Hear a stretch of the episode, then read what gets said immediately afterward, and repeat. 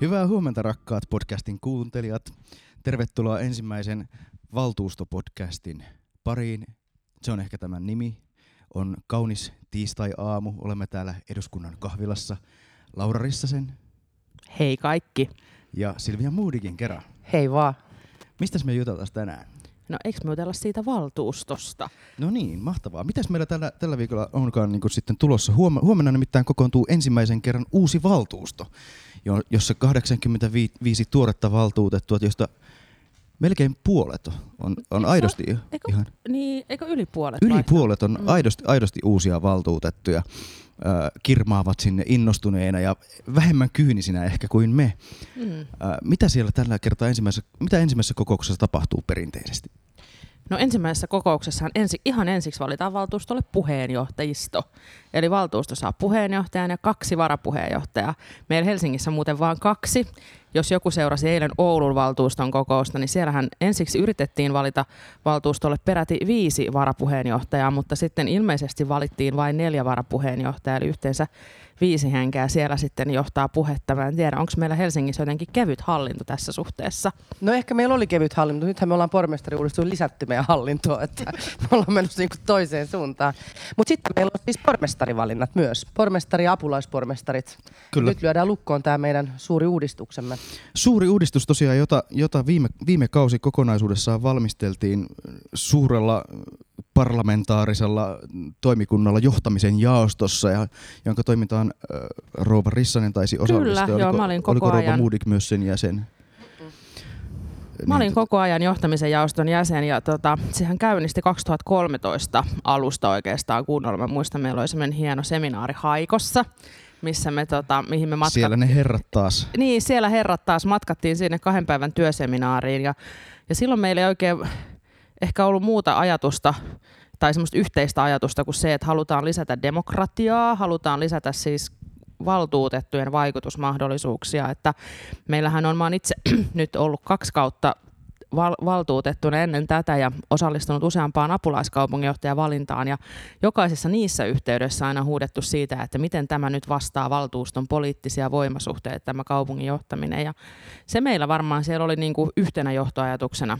Se oli varmaankin se ainakin, mitä meidän ryhmä on yrittänyt ajaa. Muistaakseni vuonna 2004 vihreä ryhmä oli tehnyt ensimmäisen ryhmäaloitteen siitä, että pitäisi siirtyä juuri tästä syystä.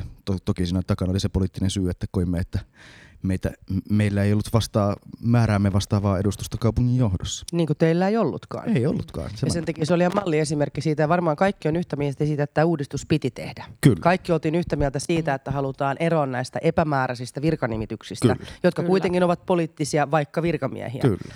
Ja tässä mielessä mä olisin ainakin ihan tyytyväinen siis siihen, että uskallettiin siirtyä uuden järjestelmään. Mutta on pakko kysyä, että tuliko tästä nyt sitten se, mitä me lähdettiin hakemaan. Onko esimerkiksi apulaispormestareilla tarpeeksi valtaa suhteessa siihen, että heidän kauttansa vaalitulos, sen vaikutus vahvistuisi? Onko 4 toimialalautakuntaa oikeasti riittävä määrä lautakuntaa? Jos me ajattelemme myös kaupunkiympäristölautakunnassa, minä ja Laura tullaan vaikuttamaan seuraavat 4 vuotta, niin se on aikoinaan erotettu ne toimiala sisällä toisistansa, koska korruptioriski on ollut niin iso, että samat ihmiset päättää tontista rakennuslupaa.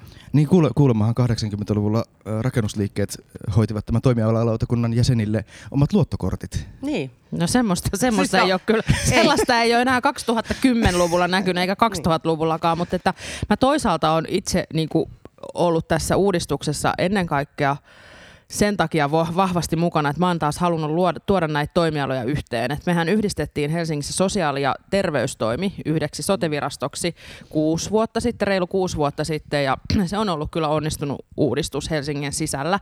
Valtakunnan sotesta me ei tänään varmaan puhuta, mutta tavallaan niin kuin nähty se, että meillähän Helsingissä, mä oon käyttänyt jossain haastattelussakin sitä, että meillä on aika tsaarin-aikainen hallintokoneisto, että meillä näitä virastoja on ollut, onko niitä ollut yli 30, että aika paljon, että mä luulen, että me ollaan nyt Silvian kanssa paljon vartioina siellä uudessa kaupunkiympäristölautakunnassa sen suhteen, että me pystytään erottamaan nämä nämä päätöksenteko sillä tavalla, että sitä korruptiota ei synny, mutta et kyllähän niin kuin, onhan meillä ollut nämä, siis tämä klassinen esimerkki leikkipuistoista, että siellä yksi taho vastaa siitä, että piha on siivottu, toinen siitä, että se aita on rakennettu ja kolmas siitä talosta ja neljäs siitä, että siellä talossa on ohjelmaa. Et vähän niin kuin se, että kun on kysytty, että millä tavalla me saataisiin tänne yksi penkki, niin helpoin tapa on tietysti ollut lähettää apulaiskaupunginjohtaja Saurille twiitti mitä me asiasta. Nyt tehdään, ei ole Sauria? Ei ole Sauria, mutta nyt meillä on yksi toimiala, meidän ei tarvitse enää twiitata Saurille.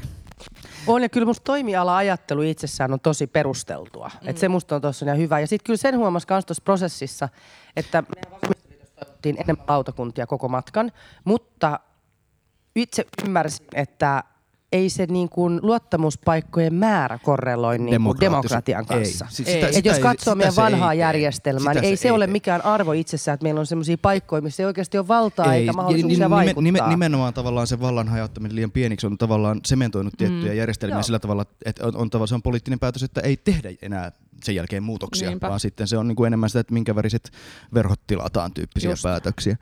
Vielä palatakseni tuohon, mainitsit tsaarinaikaisuuden. Tämähän pitää ihan jotenkin täysin paikkaansa. Se, mitä me ollaan vitsinä puhuttu, on se, että tsaarinaikainen suomalainen virkamieskunta, niin sehän, niin kuin, niiden peruslähtökohtahan oli se, että he pyrkii jarruttamaan johtajan, eli tsaarin toimia Suomessa. Ongelmalliset vaan sitten noin 100 vuotta sitten... Tsaari jäi, mutta koneista on perusmodus operandi tavallaan jäi siihen paikalle. Et toivottavasti nyt sitten tämän muutoksen myötä me saadaan sitten myös tämä niin kuin vaihdettua. Et mä toivon, että me nähdään myös tiettyjä niin kuin poliittisen tahdon muutokset niin kuin tapahtuisi nopeammin sitten myös kadulla, koska kyllä mäkin niin kuin näen nyt jo, että tietyt muutokset, mitä meillä on esimerkiksi kaupunkisuunnittelussa tapahtunut, ne on tapahtunut sen takia, että meillä on virkamiehistä muuttunut. Niinpä. Ei sen takia, että poliittinen, totta kai se poliittinenkin tahto siellä on muuttunut, mutta poliittinen tahto olisi saattanut muuttua jo aikaisemmin. Tai toisinpäin. Kyllä se näin on, mutta sitten tässä, missä me ei olla mun mielestä onnistuttu, ainakin nyt kun katsoo, on se, että tämän piti virtaviivaistaa meidän hallintoa. Tämän piti niinku saada asiat menemään myös yksinkertaisemmin ja helpommin. Niin kyllähän nyt sitten käytännössä me ollaan luotu ihan uusi hallinnon taso. Ja esimerkiksi kirjastoa, kun mä oon katsonut, niin sinne on tullut kyllä semmoisia epätarkoituksenmukaisia. Että mä toivon, että me ollaan kaikki nyt niin kuin avoimia tämän suhteen, että jos tämä vaatii jotain viilaamista. Käydään nämä toimialat läpi, koska muuten me puhutaan jo niin jargonia tässä heti. Ja voidaan myös puhua siitä, että ketä me nyt sitten huomenna sinne valitaan, tai te olette ainakin kokouksessa läsnä. Mä en vielä tiedä, kun mä oon nyt siis tällä kaudella meidän valtuustoryhmän toinen varavaltuutettu, ja toistaiseksi me tiedän, että meillä on yksi ihminen poissa huomisesta kokouksesta. Ja mä oon ensimmäinen varavaltuutettu, ja mä oon sisällä. Sä oot huomenna sisällä, mutta että huomennahan niitä valintoja tehdään, jos olisiko se hyvä idea, että... Aloitetaan sitä kaupunkiympäristöstä. Vai aloitetaanko me ihan siis siitä... Pormestarista tietenkin joo. Mä ajattelin, että kuninkaan tuntee kaikki. Pormestari on siis kaupunginhallituksen puheenjohtaja. Kyllä.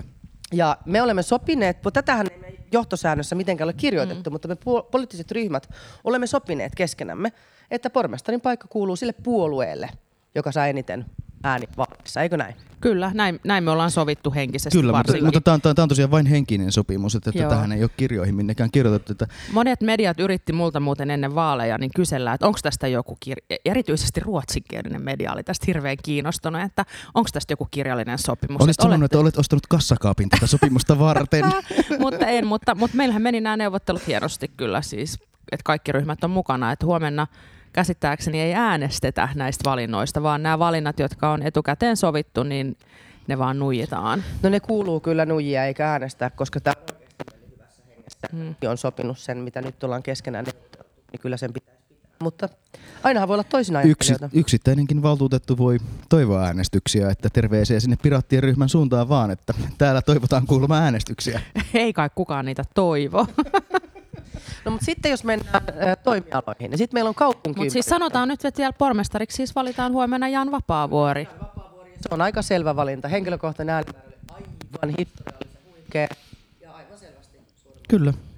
Ja se vähän mitä mä tunnen valtuutettuna ja olen seurannut median kautta hänen toimintaansa, mun mielestä hän on erinomainen, erinomainen ehdokas pormestariksi. Että siis toivon häneltä, mä muistan sen tällä...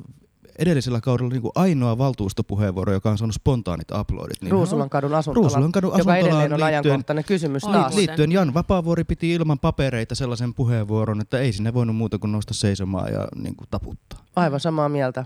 Että siis vaikuttaa ja kerrottakoon että... tähän vielä se, että hän siis puheenvuorossaan puolusti sitä. Läitä tätä asuntolaa näitä ihmisiä, jotka asuu siellä. Kiitos, ja sanoi, että vaikka ihmisillä olisi mitä päihdeongelmia, niin ihmisellä pitää olla oma koti. Just näin. Että ei se voi lähteä se elämä rakentua parempaan suuntaan, jos ei sulla ekasta omaa kotia. Se oli hieno ja arvokas, inhimillinen puheenvuoro. Kyllä, just näin. Kyllä, ja toivottavasti se muistetaan nyt taas tässä, kun asia on taas tapetilla. Itsekin siinä naapurissa asuneena, niin mä en koe sitä sillä tavalla hankalaksi asiaksi ollenkaan.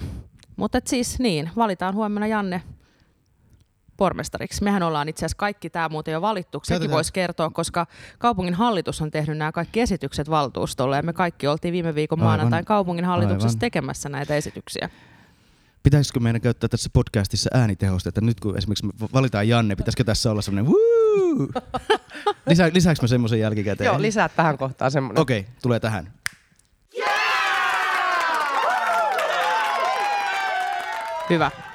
Ja sitten meillä on kaupunkiympäristön toimiala, johon siis apulaispormestari Anni Sinnemäki tulee toimimaan sitten tämän kaupunkiympäristölautakunnan puheenjohtaja. Tähän kaupunkiympäristölautakunnan on siis koottu koko tämä toimiala, eli entinen kiinteistö, rakennus, asunto, ympäristölautakunnat. Mitäs muuta sinne tulee? Yleiset työiden lautakunta. Joo. Aika paljon kaikkea. Tärkeimmät on. Valtava lautakunta, jolla on todella paljon tulee olemaan tehtävää. Joo, ja keskitetysti. Ja tässä mun mielestä, tässä kuitenkin näkyy mun mielestä näiden toimialalautakuntien niin kuin tosi hyvät puolet. Että Helsingissähän oli pitkään tai niin kuin aina tähän päivään saakka on ollut se, sellainen niin kuin lain kirjaimen, mutta ei hengen mukainen käytäntö esimerkiksi liikennesuunnitelmien kohdalla. Että Helsingissä on ensiksi tämä niin kuin isommilla natsoilla toimiva lautakunta, kaupunkisuunnittelulautakunta päättänyt liikennesuunnitelman, että tästä menee tämän verran kaistoja tuohon suuntaan ja sitten tästä menee pyöriä ja tästä menee kävelijöitä. Sen jälkeen on tehty katusuunnitelma, josta on sitten päättänyt yleisten töiden lautakunta. Ja kun laki sanoo, että katusuunnitelma vuorovaikutetaan, eli siinä vaiheessa on sitten ruvettu kyselemään kansalaisilta, että mitäs mieltä olette siitä, että tästä menee näitä autoja ja ratikoita ja pyöriä ja niin kuin näin poispäin. Ja sit, niin tavallaan se ei ole ehkä ihan sen lain hengen mukaista, että tämä vuorovaikuttaminen tapahtuu sen jälkeen, kun se isompi lautakunta on jo tehnyt päätöksen siitä, että miten tämä homma menee. Toi on ihan totta, mutta ei nyt anneta väärää kuvaa. Siis kyllä, kun tämä on tämä ikuinen keskustelu, että kansalaiset kokee monesti saa palautetta, että oli tämä kuulemistilaisuus, mutta ei meitä oikeasti kuulla. Toki. Niin ei nyt anneta väärää todistusta siinä mielessä. Tämäkin prosessi on parantunut. Tämä on aidosti parantunut. Nyt nämä niin ollaan pyritty tekemään yhtäaikaisesti viimeisen parin vuoden ajan Mekkelininkarun jälkeen, koska tätä asiaa himpun verran väännettiin. Mutta tavallaan nyt tämä toimiala-lautakunta itsessään niin kuin suoraviivastaa tämän prosessin ja toivon mukaan tekee siitä niin kuin vuorovaikuttamisesta vielä niin kuin aidompaa ja se on niin kuin osa sitä. Se vuorovaikutuksen pitäisi olla aikaisemmassa vaiheessa. Niin pitäisi ja tämä on niin kuin se nyt myös tämän uuden uudistuksen yksi johtoajatus. Et meillähän on siis sen vapaa-ajan kulttuurin nuorison toimialajohtaja Tommi Laitio, joka on entinen nuorisotoimenjohtaja, niin hänhän on kerännyt näitä eri vuorovaikutusmalleja. Tästä on tehty tosi pitkää työtä ja näitä on meillekin esitelty niin johtamisen jaostossa kuin eikö kaupunginhallituksellekin on näitä esitelty. Että siinä, niin kuin, siinä pitäisi päästä ehdottomasti eteenpäin. Se on mun odotus tälle. Hyvä, että mainitsit muuten toimialan johtajan, koska nythän tässä siis pormestarihan ei yksinään niin kuin, toimi niin kuin alallaan kaiken päällikkönä, vaan hänellä on paitsi niin kuin avustajia, niin hänellä on sitten myös tavallaan virkamiesjohtaja siellä ja jolla on aika isot vastuut kyllä näillä toimialajohtajilla. Heillä on esittelyvastuu ja sen koko toimialan johtaminen kyllä käytännössä. Ja kaupunkisuunnitteluviraston päällikkö Mikko Aho siirtyy nyt sitten toimialajohtajaksi. Otetaan seuraavana sitten tuo kulttuuri- ja vapaa-ajan toimiala, kun Tommi Laitioon ja päästiin. Kyllä. Tätä leikkisesti kutsutaan laulu- ja leikkilautakunnaksi. Mutta kerrottiinko me jo, että apulaispormestariksi valitaan Anni Sinnemäki? Kerrottiin. Mainittiin me siinä alussa, joo. Alussa ja aina mainittiin. Siis vielä se, että apulaispormestari aina toimii tämän oman toimialalautakuntansa puheenjohtajana. Kyllä. Se on se käytännön työ. Kyllä. Eli kukas me valittiin kulttuuri- ja vapaa-ajan toimialan apulaispormestariksi Laura Rissanen? Nasima Razmyar. Sehän tarkoittaa muutoksia muuten myös täällä eduskuntatalossa. Se tarkoittaa sitä, että jos ja kun Nasima saa vapautuksen eduskunnasta, niin Pilvi Torsti, joka tähän mennessä on toiminut kaupunginhallituksen jäsenenä, nousee SDP:n eduskuntaryhmään. Ilmeisesti jo tämän viikon perjantaina muuten. Käsittääkseni torstaina on jo vapautuspyyntö. sitten eduskunnassa käsittelyssä. Ehkä tätä kohtaa nyt uskaltaa sanoa, mutta eikö niin, että tällä hetkellä Nasima Razmyar on myös SDPn valtuustoryhmän puheenjohtaja? On. Onko tämä millainen asetelma teidän mielestä, että sekä apulaispormestari että ryhmän puheenjohtaja? Onko hyvä vai huono, että niin, on sama ihminen? Mä itse pidän sitä hyvänä asiana, vaikka tietysti ei pidä muiden ryhmien toimintaa lähteä arvostelemaan, mutta että mä oon seurannut Tampereella, missä on ollut käytössä tämä pormestarijärjestelmä jo jonkin aikaa, ja siellä ainakin viime kaudella, nyt alkavalla kaudella näin ei näyttäisi olevan, mutta edellisellä kaudella niin meidän kokoomuksen ainakin ryhmässä niin apulaispormestari toimi myös ryhmän puheenjohtajana. Ja tietysti tilanteessa, missä on täyspäiväinen kaupunkipoliitikko ja on oma toimiala, joka varmasti työllistäisi ihan aamusta yöhön, jos näin haluaa, mutta että se myös mahdollistaa kyllä sit sen ryhmyrinäkin toimimisen. Että mä oon itse toiminut ryhmyrinä ja tiedän, että Silviakin on toiminut ryhmyrinä. Ja anteeksi. Välillä pitää yskiäkin, mutta että se vaatii aika paljon aikaa. Siinä on paljon neuvotteluja, varsinkin tässä valtuustokauden alussa, kun neuvotellaan strategiaohjelmaa ja ihan just pitää neuvotella budjettia. Et se vaatii aika paljon siis näiden kokousten ulkopuolista työtä ja siinä nähden, että kun on kerta ammattilainen kaupunkipoliitikko, niin ei se musta välttämättä huono asia ole. Mutta että varmaan hekin nyt sitten katsoo, että miten se lähtee käyntiin. Ja se on kokonaan uusi rooli. Tietysti niin kuin voi ajatella, että se dynamiikka, mikä sitten syntyy tavallaan niin kuin täyspäiväisen pormestariston ja sitten muun kaupunginhallituksen ja muun valtuuston välille, niin siitä saattaa tulla toisaalta ehkä liian iso. Niin, erot voi olla tosi isoja. Sitten, kyllähän niin. Me sitä ollaan myös tasattu. Siis mehän ollaan tavallaan muutettu perusteita, että miten valtuustoryhmät saa rahallista avustusta. Me ollaan lisätty palkkiota ryhmän puheenjohtajalle. Kaikki on keinoja, jolloin myös ne ryhmät, joilla esimerkiksi ei ole apulaispormestaria, niin niillä on täydet toimintaedellytykset, niillä on niin kuin lihaksia tarpeeksi siihen tehtävään. Et kyllä mun mielestä siinä on kaikki edellytykset on silleen, että se balanssi on ihan ok. Vitsinä tämä keskustelu lähtisi tästä nimittäin hyvälle jengalle ihan toiseen suuntaan. Meillä on tosi monta asiaa käymättä. Niin kuin vielä kaksi apulaispormestaria. Pitäisi meidän miettiä vielä nopeasti, että mitä kaikkea täällä niin kuin, Nasiman alalla siis sitten tapahtuu? No pitäisi muuten, sehän on tosi iso. Siis siellähän on siis entinen nuorisotoimi, kulttuuritoimi, liikuntatoimi. Täällä on muuten nyt niitä virastoja on koottu kyllä vielä enemmän kuin siellä kaupunkiympäristössä. Siellä on kirjasto. Kokonaan iso, tosi iso uusi. Et ne on, sen lisäksi siellä on kaupungin orkesteri. Mitäs vielä? No siis museot. Museot, totta. Et kaikki tavallaan niin kuin kulttuuritoimen alla olleet tahot. Ja siellähän on kolme jaostoakin sitten alla. Mutta todella mielenkiintoinen toimiala. On. Sen voi tehdä apulaisvuoromestarin tosi monella tapaa. Mä olin itse ilahtunut siitä, että Nasima katsoi sitä heti semmoisen niin kuin koko yhteiskuntakehityksen kautta, niin kuin syrjäytymiskehityksen kautta, segregaation, kaiken tämmöisen. Ja tää on siis todella, vaikka aina puhutaan pehmeistä harvoista ja näistä, mutta täällä voi tehdä todella paljon tällä on, ja sitten tässä on musta vielä yksi semmoinen bonus on se, että vaikka ei pitänyt siitä valtakunnan sotesta puhua, mutta että jos tämä sote nyt lähtee kaupungilta pois, niin tämä ennaltaehkäisevä työhön, terveyden edistäminen jää kaupungille.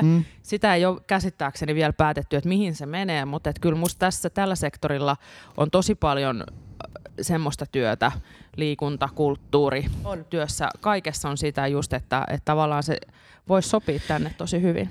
Ja tällä toimialalla ehkä, niin kun, no paitsi että tällä toimialalla näkee kirkkaimmin sen, että tietyllä tavalla luotiin yksi hallinnon taso lisää. Sinne tuotiin yksi pomokerros lisää niin kun päätöksentekoketjuun.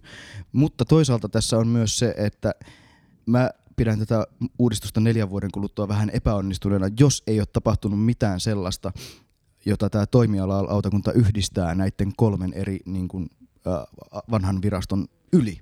Pitää tapahtua jotain sellaista, mitä ei olisi tapahtunut nykyisessä siilojärjestelmässä, joka yhdistää jollain tavalla kulttuuria ja nuorisoa tai kulttuuria ja liikuntaa. Mutta esimerkiksi tämä Lauran mainitsema terveyden edistäminen, se voisi olla yksi semmoinen, siis joka voisi nämä kaikki, se olisi hirveän luontevaa. Meillähän on kulttuurikeskuksella ollut ihan hirveän hyvää pilottia käynnissä ja niin kuin siis valtakunnallisesti niin kuin edelläkävijyyttä siitä, millä tavalla niin kuin vanhustyötä viedään ja kulttuurista vanhustyötä edistetään. Siellä on ollut niin kuin yhteinen työntekijä soteviraston ja kulttuurikeskuksen kanssa. Ja niin kuin mä en pitäisi ollenkaan mahdottomana tätä tämän tyyppinen juttu, joka yhdistää sitten jotenkin niin kuin liikunnan ja kulttuurin ja kaiken niin kuin olisi sitten tässä yhteydessä. Se on ihan totta. Joo. No sittenhän siellä on se kasvatuksen ja koulutuksen toimiala. Mm. Kyllä. Se on se, missä sitten siinä vaiheessa, kun sote lähtee, niin siellä ne kaikki kaupungin rahat on muuten.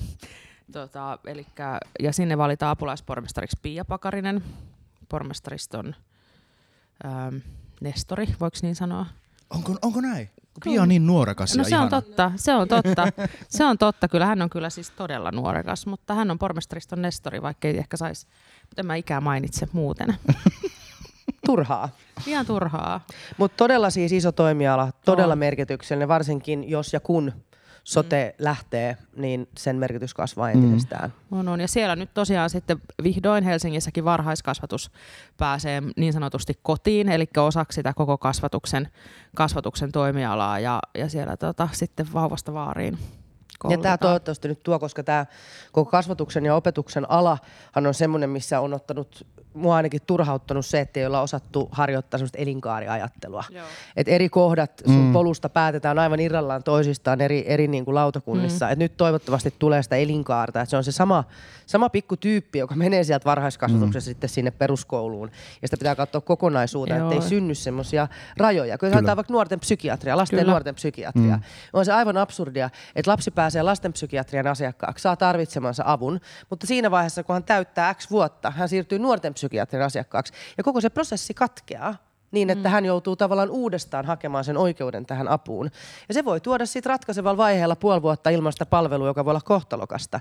Niin tämmöisiä typeryyksiä toivoisin nyt, että meillä ei enää tule juuri tämän toimiala-uudistuksen takia, että katsotaan kokonaisuutta. Tässä on tullut tosi paljon nyt meillä kaikilla toiveita, että mitä tämä toimiala-uudistus sitten tuo tullessaan, että toivottavasti todellakin tuo. Mutta siis kaikki nämä on mahdollista tässä niin meidän uudessa järjestelmässä.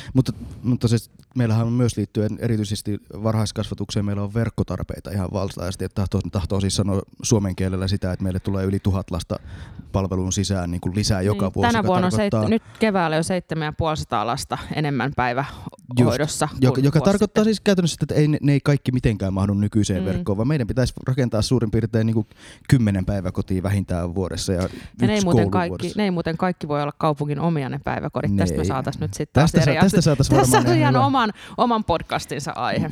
Kyllä. Tätähän kaupunkilaiset usein ihmettelee, että miten me ei pysytä mukana tässä lasten määrän kasvussa. Että miten tulee koko ajan niin kuin näyttää yllätykseltä, että nyt tällä alueella ei paikat enää riitäkään. Tulevaisuuden ennustaminen on niin kovin hankalaa. Niin ja sitten on ollut, ja siis mä oon itse ehdottanut, mä oon siis nyt viimeiset 4,5 vuotta ollut kaupunginhallituksen edustaja varhaiskasvatuslautakunnassa ja se ennuste on vähän parantunut, mutta ei tarpeeksi ja kyllä siis, mä oon itse ehdottanut monta kertaa, että tässä pitäisi sitä neuvola-yhteistyötä lisätä, että oikeasti kyllä ne nelikuisen vanhemmatkin jo tietää, että onko ne muuttamassa ensi vuonna Nurmijärvelle vai ei. Ja tässähän on niin kuin paljon kyse, mutta kyllä tästä on muuten oikeasti sit Silvian meille sinne kaupunkiympäristöönkin iso juttu, että ne pitää kaavoittaa, sinne pitää kaavoittaa niitä päiväkotien paikkaa, sinne pitää kaavoittaa ne koulujen paikat. Päiväkodit ehkä on vähän unohtunut, koulut meillä sentään vielä on siellä, mutta että meillä Helsingissäkin on semmoinen linjaus tehty, että me rakennetaan aika isoja päiväkoteja, mikä on niin kuin monella tapaa hyvä siis sen toiminnallisuuden kannalta. Mutta esimerkiksi Arabian rannasta niin ei sieltä löydy tonttia, minne rakentaa. Ei. Se on niin tiiviisti kaavoitettu aikoinaan, kun se tehtiin. Mutta tämä tulee olemaan meidän tulevaisuudessa vielä isompi haaste, koska se, mitä kaikki ei ole hiffannut, on se, että jos me katsotaan meidän uutta yleiskaavaa, niin 40% siitä uudesta massasta on täydennysrakentamista. Ja tämä on meille aivan uusi haaste, koska nämä on just sellaisia alueita, jotka on jo suunniteltu. Sen pitää olla sekoittavaa tietenkin. Mä en ymmärrä, minkä takia ei niin kuin ajatella, että päiväkodit kivialassa on huono asia millään tavalla kaupungissa. Mutta tämä oli se just, mitä mä tarkoitan, että tässä tarvitaan siis meillä asennemuutosta. Ja kyllä myös Helsingissähän on verrattuna muihin suomalaisiin suuriin kaupunkeihin tosi vähän muiden kuin kaupungin tuottamaa päivähoitoa, ja jotka voi toimia näissä kivialoissa näppärämmin, mutta tämä tarvitsee sitten taas järjestelmämuutosta siihen. Mutta ylipäätään ehkä tämä lapsimäärän muutos tarvitsee niinku joustavuutta molempiin suuntiin, koska se lapsimäärä vaihtelee alueellisesti, niinku se vaihtelee aidosti molempiin suuntiin, että sitten meidän pitää pystyä sitä supistamaan sitä verkkoa. Ja ehkä tavallaan jos ajatellaan, että meillä on sellainen tietty massa tavallaan on niitä semmoisia isompia yksiköitä, niin, kun, niin sitten kuitenkin me tarvitaan ehkä näitä tämmöisiä niin joustavampia pieniä yksiköitä. Niin, sitten, me tarvitaan joustoa siis joka suuntaan näissä kaavaprosesseissa ja koko tässä suunnittelussa, koska nyt semmoinen iso haaste, mitä meillä on, mitä Mikko Aho on nyt alkanut tällä kaudella viemään eteenpäin, eli tämmöisiä ongelmatontteja, jotka ei vaan lähde rakentumaan, että tällä kaavalla ei onnistu. Se on etsinyt siis toimijan ja sitten on ruvettu vähän räätälöimään sen mukaan, että saataisiko tämä nyt käyntiin. Ja se tarkoittaa monesti käyttötarkoituksen muutosta, että on esimerkiksi kaavoitettu toimistokäyttöön, nyt halutaankin asuinkäyttöön tai toisinpäin. Ja tämähän on siis sama asia, että tämähän on Lauttasaari, jossa nyt viimeisimpänä meillä on taas 4 puuttuu varhaiskasvatuksesta ja koululta. Heti ensimmäisessä podcastissa me ruvettiin ajattelemaan Lauttasaarella. No ei, mutta siis Lauttasaarella siellä on isoja haasteita. Ei, mutta siis siellä on yksi, että siellä on tosi paljon vaihdettu siis entisiä toimistotiloja asunnoiksi. Kyllä. Ja tätä ei ole osattu ennakoida, että kuinka paljon se tuo uusia ihmisiä sinne. Ja nimenomaan lapsiperheitä. Mutta tässä täytyy nyt kyllä ehkä kuulijoille sanoa, että Lauttasaari naurattaa valtuutettuja sen takia, että näin ulkopuolelta ei lauttasaarelaisina katsottuna se on mitä viehättävin kaupunginosa, jossa kaikki näyttää sujuvan aika onnellisesti, mutta kun valtuustossa kuuntelee lauttasaarelaisten valtuutettujen puheenvuoroa, niin kuulostaa siltä, että koko kaupunginosa on täydessä kaauksessa. Vajoamassa mereen. Niin, no en tiedä. Mä luulen, että yhden podcastin aihe meillä voisi olla, en ole Lauttasaaresta, mutta mä oon asunut Lauttasaaressa kyllä. Siitä on jo aika monta vuotta aikaa, 17 vuotta aikaa. Mutta siis musta yhden podcastin aihe meillä voisi muuten olla tämä alue. Ei, vaan tämä alueellinen edustavuus ylipäänsä. Kyllä. Niin, että meillä on siis, että meillä on jengiä eri puolilta, koska kohtahan meidän täytyy lopetella tätä meidän ensimmäistä podcastia. Mutta mennään sitten siihen ison kysymykseen vielä. Käytiinkö me nyt kaikkia toimialat paitsi sote? Ei, Sanna Vesikansa, mahtava Sanna Vesikansa valitaan sote. Muuten vihreille täytyy sanoa siis, Sannahan on mitä loistavin, olen sanonut hänen kanssaan vuosia työskennellä ja arvostan häntä suuresti. Kyllä. Mutta olin kuitenkin yllättynyt valinnasta. Kyllä, mä luulen, että kaikki muut oli. Veikkaan, että myös valtuustoryhmä ja osittain Sanna Vesikansa olivat yllättyneitä. että Helsingin Sanomat ainakin oli yllättynyt. No se on hyvä aina, jos Helsingin Sanomat yllättyy edes silloin tällöin. Mutta tämä on mielenkiintoinen toimiala, minkä Sanna saa nyt vedettäväksensä. Aivan äärimmäisen tärkeä, mutta jos ja kun hallituksen suunnitelmat toteutuvat, niin silloinhan tämä on vain puolet kaudesta käynnissä. Näinpä. Että sit ylipäätään on mielenkiintoista nähdä, että mitä siinä vaiheessa sitten tapahtuu, koska nythän perusongelmahan on se, että meidän tämä oma sote-palvelu ei ole niin millään tavalla valmis siihen, että täällä aletaan yhtiöittämään ja kilpailemaan, tai että tulisi ainakaan valinnanvapautta. En mä oikein tiedä, missä se järjestelmä on siihen valmis, mutta tavallaan niin kuin... On muita maakuntia, joissa kunnat ja niin kuin maakunnat ovat ottaneet sen... Eivät ole ottaneet aktiivista siilipuolustusta vastustaakseen joka ikistä muutosta ja askelta. Mutta tämähän tavallaan ei ole niin kuin helsinkiläisten käsissä. Et jos sote-uudistus toteutuu ja se vastuu meiltä poistuu, niin silloin tämä toimiala meiltä häipyy ja sitten se hoidetaan maakunnan kautta. Niin. Pitää paikkansa. Ensi talvenahan on maakuntavaalit sitten. Jos on. Näistäkin me saadaan hyvä podcast. Meillä on siis tosi monta aihetta, että kannattaa pysyä linjoilla, kyllä. No, mutta siinä oli niinku se, mutta sitten mitäs vielä siellä? No sitten valitaan näitä hirvittävä määrä kaikkia. No sitten kaikkien meidän luottamuspaikkaamme, kukaan nyt menee mihinkin lautakuntaan, jaostoon ja muuhun. Ne kaikki varmistetaan huomisessa valtuustossa. Mutta onhan siellä sitten taas tämmöisiä niinku oikein perinteisiä, mukavia, siellä paljon jakavia ja asuntoja. Niin. Eli esimerkiksi Jätkäsaaren tornihotelli. No kyllä. Hyvät ystävät, mitä olette mieltä? Tuliko siitä liian korkea vai liian matala? No mun mielestä siitä tuli aivan liian matala. Ja tämähän on tyyppiesimerkki tämmöisestä päätöksestä, missä mä väitän, että valtuusto ei oikein tiennyt, mitä päätti. Eli mehän miltä tavalla tarkoitat, ei tiennyt? No sillä tavalla, että kyllä multa on sitten moni kysynyt jälkeen, että missä vaiheessa te päätitte nyt tosta hotellista, mikä siinä tontilla nyt on? Kun se kaava oli jo olemassa. Niin mä sanoin, että se kaava oli jo olemassa. Että se, että kun me silloin yhden äänen enemmistöllähän valtuusto torppasi sen 33-kerroksisen. Kyllä. Tornihotellin, jota itse kannatin. Musta se olisi ollut hieno maamerkki ja vähän jotain uutta. Niin samalla sitten pidettiin voimassa tämä kaava, jossa nyt sitten se on siellä 16-kerroksisena. Eli oliko mainoja, jotka äänesti tämän matalamman version puolesta? Ei, kyllä siellä oli 41 muutakin. Niin, mutta tästä meistä kolmesta. Meistä kolmesta, joo. Joo. No, mulla luojan kiitos oli tietoa, mistä mä äänestin. No totta kai eli oli. Eli pohjana oli siis tämä vanha suunnitelma. Ja mun taustani siihen myös, miksi mä äänestin näin on, että mä olin silloin kaupunkisuunnittelulautakunnassa, kun me teimme Helsingin korkean rakentamisen ohjeen, jolloin käytiin aika tarkkaan ja pohdittiin niin kuin sitä, että halutaanko yksittäisiä torneja eri paikkoihin vai halutaanko koota korkea rakentaminen perustelu johonkin sisääntuloväylille ja muuta. Eli mä kannatan lämpimästi Kalasataman korkeata rakentamista. Mä kannatan lämpimästi Keski-Pasilan korkeata rakentamista. Mutta siinä samaisessa korkean rakentamisen ohjelmassa myös Jätkäsaari määriteltiin alueeksi, jolla voidaan rakentaa korkeita rakennuksia. Kyllä. Niin, kokonaisuutta. Yksittäisenä. Ja sitten myös sehän puhuu 26-kerroksisista, ei 33-kerroksisista. Nyt tämä menee semmoiselle alueelle, no niin, että liitteet esiin ja kukaan liitteet ei enää esiin kuuntele. Ja jatkotaan, mutta minkä takia se on huomenna listalla? Kerropa Silvia se. Sen takia se, että kaupunki haluaa myydä sen tontin, jolle tämä hotelli on rakennettu. Kyllä. Ja tässähän nyt on semmoinen tontti, kyseessä. Tästä ei ole mitään esisopimusta tämän toimijan kanssa. Eli monesti me teemme, kun me teemme ensimmäisen sopimuksen, siihen saatetaan lisätä osto-optio, jolloin tiedetään, että toimijalla on halutessaan mahdollisuus myöhemmin se myydä, ja tällöin kaupungilla on velvollisuus tietysti sopimuksen mukaisesti se myydä, jos toimija niin haluaa. Tässä meillä ei semmoista ole. Vasemmistoliitto esitti kaupunginhallituksessa, että emme möisi tonttia, vaan vuokraisimme sen tämän toimijalle. Miten no, vasemmistoliiton esityshän hävisi kaupunginhallituksessa komeasti 13-2. Että aika vahva... Mitäköhän mieltä me mahdettaisiin olla. Mutta minkä takia te näette, että on järkevä myydä tontti, jonka toimija varmasti haluaisi myös toimia siinä myös vuokralla? Kun mä itse näen, että kaupungin pitäisi kehittää tätä vuokrausperiaatteita niin, että me oltaisiin oikeasti luotettava toimija, voitaisiin tarjota paljon pidempiä vuokrausopimuksia kuin nyt tehdään. Semmoisilla ehdoilla, että pankki tunnistaa ne myös Mä oon jo itse ollut siinä tilanteessa, kun mä oon saanut kaupungilta voittoa tavoittelun yhdistykselle tarpeeksi pitkän vuokrasopimuksen kaupungin. 50-vuotiaisiahan nuo nyt on. Että eikö se ole aika pitkä se 50 vuotta? No rahoittajat tarvitsevat, että esimerkiksi meillä oli 70 vuotta, niin silloin rahoittaja katsoo, että okei, että nyt tämä rakennusoikeus on ihan rinnastettavissa mihin tahansa muuhun rakennusoikeuteen.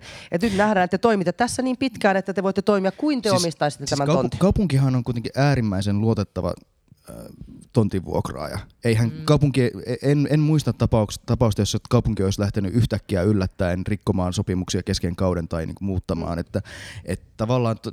Se, mitä siellä niin tontinvuokrassa sitten kokonaisuudessa ehkä kannattaisi käydä läpi, on se, että mitkä on ne perusteet, millä niin tonttien arvot nousee. Niin kuin, ja sehän on ylipäätään tämän koko tonttivuokra niin hintakeskustelun ytimessä. Mutta Hannu, tämä periaate siitä, kun maatahan ei synny lisää. Siis se on, niin kuin, että minkä takia myydä, jos olisi mahdollisuutta vuokrata pitkäaikaisesti. Tästä mun mielestä on saatavilla aika hyvä hinta. Tästä saadaan tosi hyvä hinta.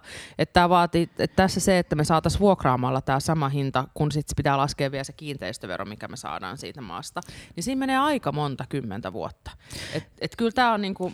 Keskimäärin 25 vuotta menee meidän myymissä tonteissa siihen, että me oltaisiin saatu sama raha vuokraamalla. Ja sitten tässä on se, että tämähän on niin sanotusti loppuun jalostettu tämä tontti. Tuolle tontille ei ole enää mitään täydennysrakentamista tai mitään muutakaan luvassa, niin tavallaan kaupungilla ei ole sen tyyppisiä niinku tonttipoliittisia intressejä tuon suhteen, kuin esimerkiksi jos ajatellaan jotain niinku asuinkiinteistötonttia vähän kauempana. Kyllä. Mutta tästä on tiedossa huomenna mielenkiintoista poliittista debattia aivan varmasti on. Valtuustoon. Mutta tämä on mun mielestä iso kysymys, mikä pitää nyt uuden valtuuston tulevaan strategiaansa. Kun me taas linjaamme, strategiassahan me linjasimme maanmyyntitavoitteen. Strategia on siis paperi, joka ohjaa, sitä voisi verrata hallitusohjelmaan. Se ohjaa sitten uuden valtuuston työtä seuraavaksi. Strategia voisi olla seuraavan podcastin aihe. Strategia voisi olla. Eikö se ole mahtavaa semmoinen, jolla saadaan kuuntelijoita niin kuin aivan valtaisasti? Me voitaisiin myös yhdessä, totta kai jokaisella poliittisella puolueella on oman näkökulmansa tähän kysymykseen.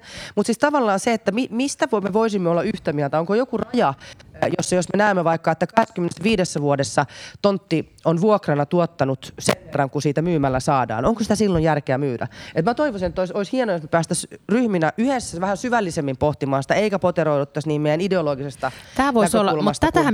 Tätähän me voitaisiin miettiä esimerkiksi siinäkin vaiheessa, kun meidän uusi kaupunkiympäristölautakunta varmasti kokoontuu myös johonkin omaan strategiasessioon, mä ainakin toivon niin. Niin musta tämä voisi olla ehdottomasti yksi aihe meillä siellä. Ehkä sillä meidän retkelläkin tätä voitaisiin miettiä. Kyllä. Kiitoksia Laura Rissanen. Kiitos Hannu Oskala. Kiitos Hannu Oskala. Ja kiitos ihana Silvia. Tämä oli ensimmäinen Valtuustopodcast. Mikäs tämä idea niin on? Että milloin tämä tulee ja milloin tämä tulee uudestaan? Erittäin hyvä kysymys. Eikö ajatuksena ollut sillä, että aina kun on valtuuston kokous tulossa? Aivan. Ennen tulevaa valtuustoa pyrittäisiin käymään listaa läpi. Listaa läpi ja ehkä jotain tämmöistä yleisempää aihetta myös. Ja mun mielestä täällä voisi olla vieraana joskus jotain virkamiehiäkin. Mä haluaisin grillata esimerkiksi tonttiosastoa. Niin, kyllä. Joo, se on ihan hyvä idea. Joo. No niin, yes. Kiitoksia tästä. Mahtavaa. Moi moi. Moi moi. Moi moi.